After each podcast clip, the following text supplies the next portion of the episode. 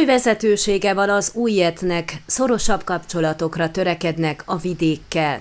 Tornai Szilárdot választották az újjet elnökévé a legutóbbi küldött gyűlésen, míg a szervezet korábbi vezetője Imre Gábor ügyvezető elnökként folytatja a munkát, hangzott el a csütörtöki sajtótájékoztatón.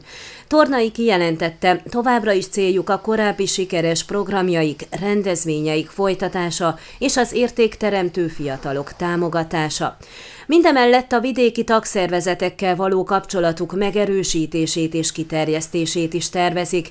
Ezt támasztja alá, hogy újabb nyolc vidéki szervezettel gazdagodott a csapat a már meglévő 34 mellé.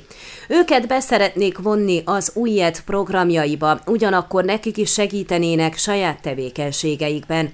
Úgy látom, hogy 2021-ben nem lehet elválasztani a vidéki ifjúságot a várositól, hiszen a kettő együtt kell mozogjon, szögezte le az újonnan megválasztott elnök. Ön a Székelyhon aktuális podcastjét hallgatta. Amennyiben nem akar lemaradni a régió életéről a jövőben sem, akkor iratkozzon fel a csatornára, vagy keresse podcast műsorainkat a székelyhon.pro portálon.